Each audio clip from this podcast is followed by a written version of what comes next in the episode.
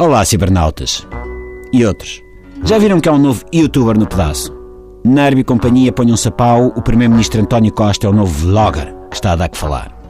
Isto porquê? Porque o primeiro-ministro resolveu fazer uns vídeos para o YouTube onde explica o orçamento de Estado para 2016. É boa ideia. Pode ser que o Ministro das Finanças veja os filmites e perceba finalmente o que é aquilo.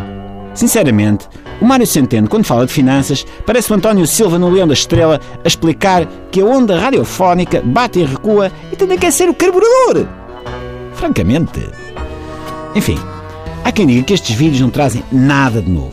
Diz quem sabe que no YouTube abundam vídeos de malta a dar quedas e que este orçamento é coisa para fazer Portugal dar o chamado valente desbardalhanço. Ou seja, está muito visto. Vamos ver, vamos ver.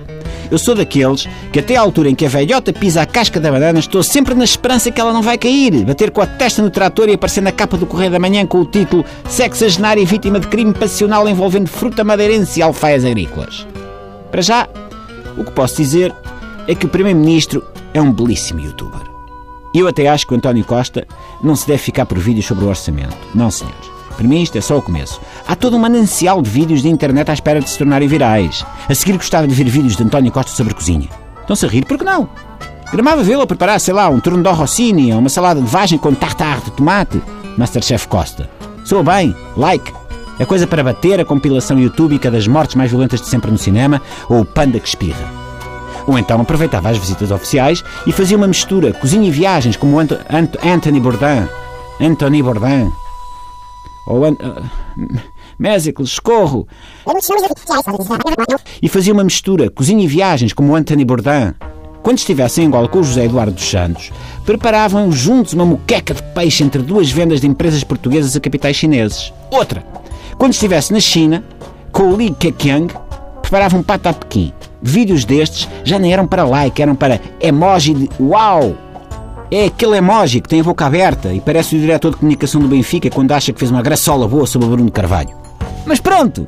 Para já temos de contentar-nos com os vídeos sobre o orçamento. Já não é mau.